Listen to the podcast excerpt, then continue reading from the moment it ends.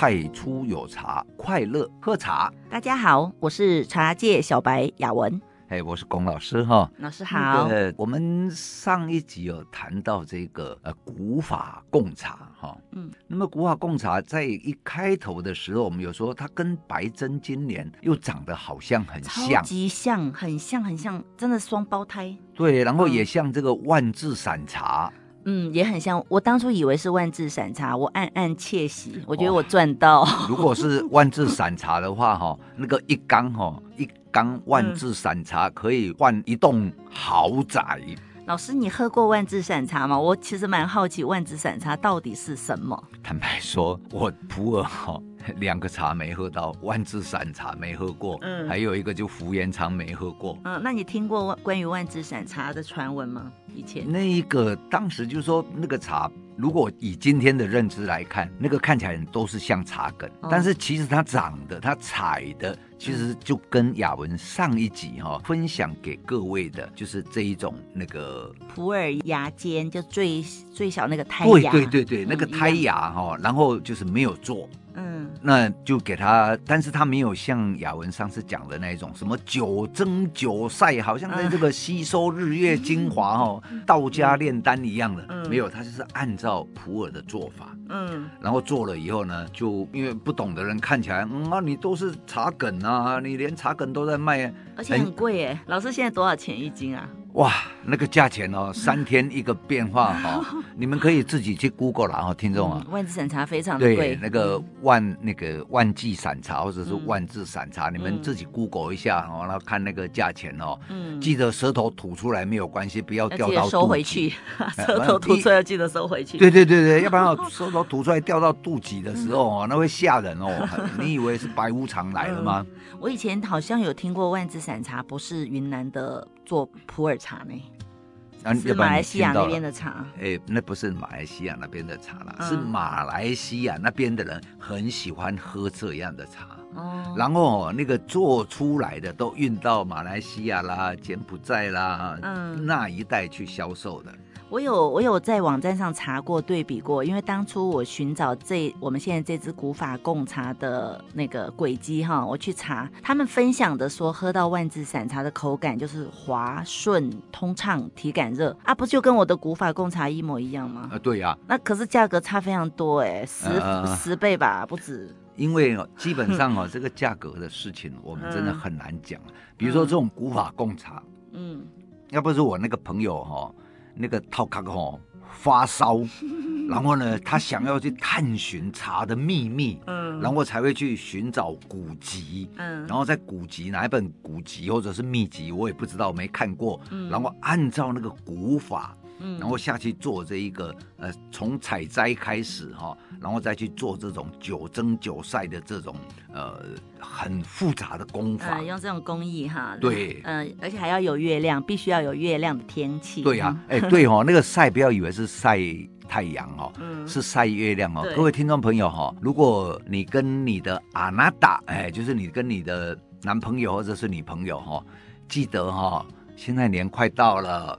然后呢，你们可以手牵手哦，去晒月亮啊！月亮晒了哈、哦，你会头很昏，比太阳还要昏。所以只有茶可以这样子做，才可以晒月亮哈，然后也可以那个晒晒，偶尔晒晒火炉。在像我们有的时候，我们的茶比较，我们觉得它有一点潮湿感，我们在烤火炉的时候，烤火的时候，烧炭的时候，就会把它那个袋子打开，放在旁边，让它稍微烤一下，热一下。哎，感觉到，因为你在用炭生火哈、哦。嗯。那那个空气很自然会干燥，嗯，那那个干燥呢，它就会自然把那个茶叶里面的水汽带走，带走，嗯，哦、对。那如果说各位朋友哈、哦，有时候有的人呢，呃，甚至啦哈、哦，不要说是烧炭烤火的问题，甚至有的人呢会开这一个，尤其是天气一冷，我们会开冷气的暖气，嗯、哦，那开暖气的时候哈、哦。那有时候你睡到半夜，你会觉得说口干舌燥。嗯，我告诉你们很简单，你室内要开暖气的时候，请记得哈、哦，在浴室里面，因为现在都是套房嘛。嗯，啊，在浴室里面呢放一盆水。嗯，那那一盆水就会调节那个干湿度，对，会自动循环。对，那我们的人呢，嗯、也就会比较舒服，又觉得干爽，又觉得舒服。嗯，啊，记得哦，只要哈、哦、放一盆水，或者是你在这个洗脸盆里面那个水，你不要漏掉哈、哦，放一盆清水在那里，然后你开暖气，这样呢，包你们的身体可以过得很舒服啊。嗯，对对。同样的呢。你人哈、哦，如果觉得舒服的状态，如果你有茶叶摆在那附近呢，茶叶也会感到舒服。那就是如果有放茶叶，就不要放那盆水了，就可以把茶叶打开，让它。嗯，还是放一盆水哦，了解。嗯，因为那个、嗯、那个湿度哈，干湿度的平衡，嗯，那你不会太干，真的是人不舒服。有时候还会有静电，啪。对，要打开吗？茶叶的袋子要打开吗？嗯，如果说是干冷哦，现在现在比较好了，现在有那个湿度计哈。嗯。那么各位听众看到湿度计如果低于百分之七十的时候呢，那你就把那个茶叶，假如说你放在瓮子里面的，嗯，那你就把那个瓮子的盖子开一下，哦、对对对，哦、嗯，可以。那如果是你是用塑胶袋装着的，嗯，就把塑胶袋的那个袋子打开一下，啊、嗯哦，可能半小时或者一小时再给它关起来，嗯，对，哦，让它透气，这个是养茶哈、哦，我们要养生。也要养茶哦，嗯嗯，那么要养的茶哈，嗯，其实要啦，嗯，白针金莲啊，你内行的白针金莲，哎，也是要养茶，你知道吗？白针金莲是我以前喜欢的熟普洱的唯一。哎，你为什么会叫它熟普洱呢？嗯，我首先我不喜欢熟普洱的原因，是因为我知道熟普洱是因为普洱茶做好之后的二度发酵，它中间必定经过渥堆。那有的渥得很好，你就不会有那个味道；有的人渥得不好，就会有一个味道。那白针金莲为什么叫它熟普洱？是因为我喝出来的，我就在它身上，在在它那个茶汤里面喝到熟普洱的味道。它不是，那为什么我会喜欢它？唯一喜欢的熟普洱是因为它没有一般熟普洱的渥堆味道。哦，这个哈、哦，我来补充一下哈、嗯。好啊，嗯，因为哦，茶叶采收以后，嗯，然后哈、哦，有的还故意在泼水，你知道吗？就是你把那个整堆茶叶放在那里，嗯，那泼水的话哈、哦，增加它的湿度。哦，那有温度有湿度，然后它就会产生一个发酵的作用。嗯，那这个发酵的作用呢，我们就把它称为渥堆。嗯、哦，那这个渥堆的过程里面呢，空气中有很多对我们人体有益的一些微生物。嗯，就会在那里面滋生。嗯，那完了以后呢，再来炒青。嗯，就是微生物很多嘛，哈，但是还有经过一道那个炒青的这一个过程，哈，嗯，就是放在锅炉里面炒一炒，哈，那也在这个也有一点杀菌作用了，嗯，但是呢，有没有把细菌全部杀死？不会啦，因为你在炒完青又放在空气中的时候。空气中的微生物又会进去，嗯，所以那个呃草青的工作室的干净度就很重要，或者是说自然度好了哈，嗯，因为在我到云南去看的时候，如果你们有去那个寨子里面哦，你会觉得说那个叫干净吗？比如说人睡在上面啊，然后下面呢养鸡啊、养鸭、养鹅啊、养猪啊，哎，都养在下面哦，它那个高脚屋啊。嗯，那但是他们做茶的地方呢，呃，就是会跟这些家禽虽然家畜家禽哦会有一点距离，但有时候古早啦，现在不会有了哈。嗯，古早的时候哈，有时候你会在普洱里面哦发现有什么，哎，更比较严重的有小石块，嗯，然后再来呢有鸡毛，嗯，哎，没有蒜皮，嗯，嗯，那甚至这个稻谷。对，都会看到，嗯，啊，那个就是说他们在盛放的过程里面，不是在那个卧堆或者是在呃等着草青之前，然后可能就风飘来飘去的时候，那那种环境很自然，嗯，啊，所以呢，有鸡毛很自然，有稻谷很自然，嗯嗯。那哎，老，我刚刚听到白尖金莲是。前面就要卧堆哦，对，但是那个是轻卧堆，所以轻轻的卧堆。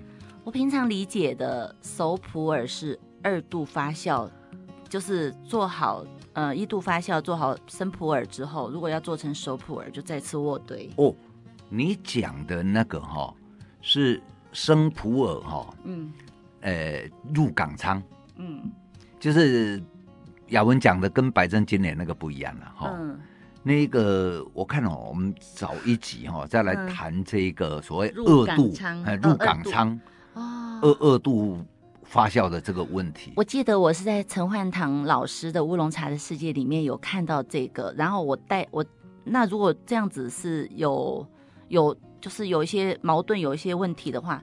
没有矛盾，我一直带着这个问题，我一直以为是说熟普洱就是在生普洱的基础上再度发酵、再度渥堆，就像老师刚刚讲的，给它喷水，然后再渥堆变成熟普洱。哎，那个是入港仓，也不用也不用喷水了，哦，就是你在那个储藏的仓库里面哦，嗯，那个让那个他们会给它盖一个很大的塑胶的布，然后也没有啊，有哎，有照片哦。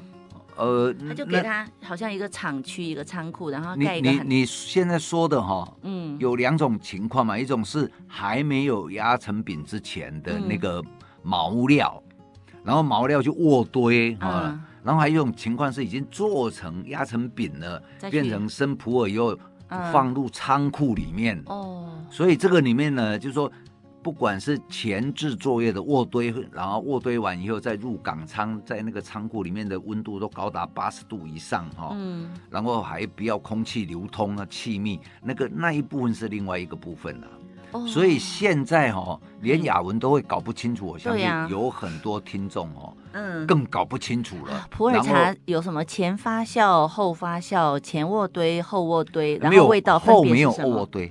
没有卧堆，只有前面有卧堆，哦、前卧堆。但是刚我刚刚讲的那个，我以为的后卧堆不叫后卧堆，它叫入港仓，呃，叫入仓啦，哦、入师仓。哦，那因为香港比较会玩这一套，嗯，而这一个呃方法是从香港传进来，所以我们都说、嗯、哦，这个是有入港仓。所以白坚今年是前发酵前卧堆，没有发酵，只有卧堆。哦，卧前渥。哦，那它的发酵是跟生茶的发酵是一样的吗？哎，普洱茶是不发酵的。哦，嘿 我不懂啦。我我其实各位听众朋友，我没有制过茶，那我在品茶品饮的方面，我是非常专心的，然后专注的去学习。所以我现在目前分享的哈，就是呃品饮的部分，还有我自己的感受嘛。那可能专业的部分还是要。请教龚老师，因为他毕竟是第一，他是四十多年的那个茶的经茶界的经验，还有就是他是台湾的初大初代茶人，好八八大初代初大上的 初大上八八位 初代茶人之一，呃，为剩下世的一位，对，为剩下世的一位。那我相信。我我是非常推崇龚老师的专业跟敬业，还有严谨哈。那各位听众朋友，如果想要对茶有一些了解，嗯、想听一些比较中肯、真实的分享的话，欢迎来我们的太初有茶一五一六工作室来呃学习。茶的知识，学习如何泡一壶不会坏的茶汤，然后学习如何在茶茶界不会踩雷。那也可以去我们太初有茶粉专或一五一六的粉专去听我这个那个爱茶人分享关于对茶品饮和感官的一些东西。那我们工作室也会分享一些特别口味的茶，如果各位有需要的话，可以私信我们。嗯，我们就会为你一一解答，也可以为你送货到服务。嗯，哎，雅文哈，嗯，那你说你在品白针金莲的时候，我们先先把它理清一下。好，那个你刚刚讲那个什么前卧堆、后卧堆 那些，我们都放掉。嗯，稀里糊涂，哎，嗯，都把它放掉。嗯，说你喝白间金莲的时候，你口感你觉得怎么样？我当时喜欢喝，因为我刚开始接触普洱茶的时候，我刚开始喝那种年轻的生普，把我给吓到了。因为刚刚做好的生普，我的肠胃我不知道别人哈，可能有的人会很喜欢，它是真的是非常的香，可是它对我来说是太太深了，太轻了，那我的胃会不舒服，那就是所以我就会排斥。那我如果有一天我就喝到白尖金莲，我就觉得说，哎。这个它有兼具生普洱的那种嗯好喝的那种层次，就多层次的口感，哎，多层次多层次的口感，然后它也不会很伤胃，不会刺激，它有个熟熟暖暖的那种感觉，然后厚度也不错，厚度然后滑，我最主要是喜欢滑度，因为我很喜欢吃烧仙草，所以我当初是用。烧仙草来比喻这支白尖金莲，很好哦，对，对，对，对，对，很像烧仙草。因为烧仙草给人的感觉就是很养生嘛，因为感觉它是中药，好像喝下去身体就好了那种感觉，有一种心理 心理的安慰作用。那在喝茶的时候也是这样，因为那时候我其实喝清香茶把我的身体喝坏了，然后突然有一天喝到一支很温暖的茶，我就会觉得非常舒服，然后对它顿生好感。嗯嗯。可是现在现在对不起，我我要变心了，因为。我很喜欢白间金莲，那可是口味茶人的口味是多变的哈。最近喝到那支古法贡茶，我觉得现在古法贡茶超越它。哦，嗯，那那还是把古法贡茶放下来。嗯，你在品饮白间金莲，就是你你刚刚讲一个蛮好的，就是说、嗯、那个喝起来哈，嗯，诶，我我跟听众分享一下了哈、嗯。我们在喝茶通常哦是第一口我们会有带一点用吸的。嗯，而不是吸进去哈。那么这一个检验标准是什么呢？比如说像那个有敢说哈，这个 Alan 先生啊，哎、嗯，他有戴眼镜。嗯，那么他有戴眼镜，如果说是帅的 Alan，哎，对他如果说茶叶茶拿一杯茶拿起来，然后呢要喝的时候眼睛就雾眼镜就雾掉，不是眼睛雾掉哈。嗯那就表示什么？他不会喝茶，喝咖啡也一样，吃面也一样。哦，那我戴眼镜的话，我一定也不会喝茶，因为那个热气一定会弄到我的眼镜啊。哎，那你茶拿起来的时候呢？嗯、你要喝才拿嘛，你不要先拿起来有事没事先拿来熏眼睛。那个烟就已经上哦，要喝在那要喝的一刹那，然后要喝的一刹那呢，你要先吸气这样。那你那个气气哦，被你一吸吸走了，那个那个烟气就不会跑到眼镜了。哦，这个蛮特别的，我下次要来试试看。对啊，所以说有如果是有戴眼镜的人，你们哦，在喝咖啡也好，吃面也好，喝茶也一样哈、哦。可是很烫啊，用吸的不是会烫到嘴巴？嗯，啊，你不会放凉一点啊？那大概几度比较适合呢？六十度、六十五度以下就可以了啦。哦、所以戴眼镜的朋友要六十五度才才要喝哦，因为要用啜饮，是叫啜饮吧？呃，啜还是吸？啜饮是评审在练习的，或者是说我们在鉴定一支茶的方法。嗯，那你就轻轻这样吸，也不要出声音，有的有时候出声音会把人家吓到。像吸珍珠奶茶那样子吸吗？哦，那是有吸管嘛？哦、啊，你现在就假设那个吸管是无形的。嗯、哦，了解。先把烟吸掉哈。那、你只要有一个气在动的时候，嗯、你这样就不会弄到眼睛。来听一下哦。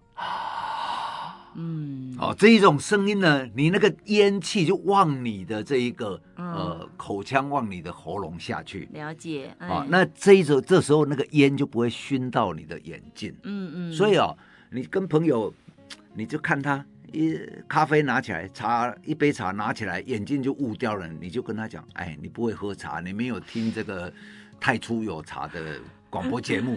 哎、哦，那我比较坏一点，我通常看到这样子，我都会笑他。我也在笑他，我更严厉啊！我说你不会喝茶，嗯，要去太初有茶学怎么喝茶。对啊，连这个都不会。嗯、可能你现在讲啦，人家就不会来了。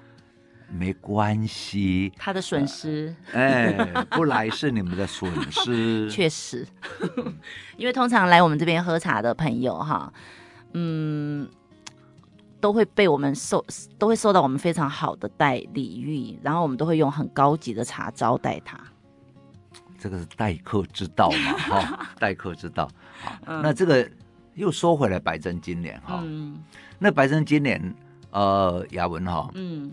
你有喝过哈？我们就简称那一支叫做这个呃老师的白尖金哎白针金莲。老师老师是哪一位老师？就有一位老师，没有不是不是龚老师 哎好老师就有一位老师的白针金莲嗯，嗯跟呃别的白针金莲哈啊那我们先把它这样切开来看了好老师的白针金莲哦看起来比较黄，你还有印象吗？颜色上看起来比较黄嗯。我不喜欢比较黄的那一只哦，那个就是老师的白针金莲。我不喜欢，不是龚老师哦，是别的老师的白针金莲，我不喜欢那一只。但是那一只的价钱比较贵。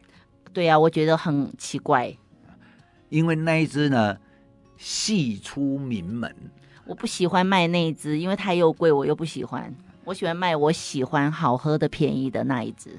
雅文哦，我常夸赞雅文说他很会品尝哦。那一只虽然价格高，嗯，那价格高是因为它是梦海厂做的，嗯，对。哦、那梦海厂呢，它用的是一五三的原料，嗯。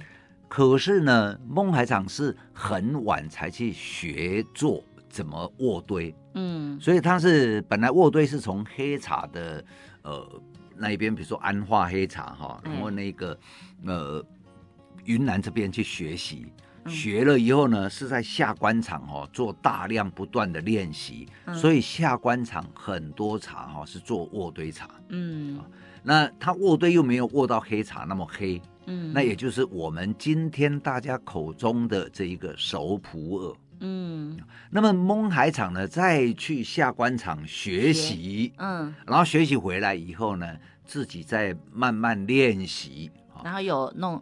弄出一套自己的方式啊，对，所以他们的卧堆会比下关厂轻一点，嗯，好，下关厂比安化的卧堆轻一点，然后下关那个蒙海场又比下关厂的卧堆。又轻一点，所以看起来就会黄黄的。哦嗯、所以安化的最重就是比较黑，哦、那下关的安化黑茶，下关的比较比安化轻一点，就是没没有安化的黑。对，但是梦海的又更轻，所以就是黄。对，哦，所以从颜色的区分是这样子。没错。那从味道的区分，我是觉得梦海的我那个堆味蛮重的。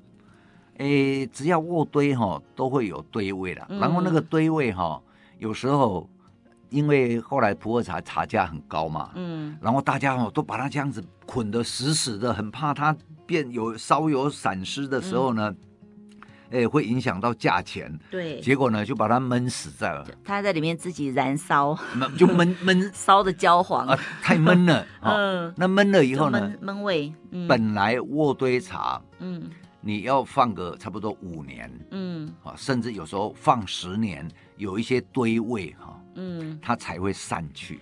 所以那只 X 老师某某老叉叉老师，啊、那是叉叉老师的那个那个白尖金莲偏黄的那只，对，它是比龚老师的白尖金莲还要年轻吗？哎，年纪差不多哦，但是价格贵贵一些，哎，贵很多，贵一倍，价格贵很多，对、嗯，没办法，成本就是这么高。啊、但是你不喜欢，嗯、所以你比较好养。嗯，有的人呢就比较不好养了，就要喝贵一倍的。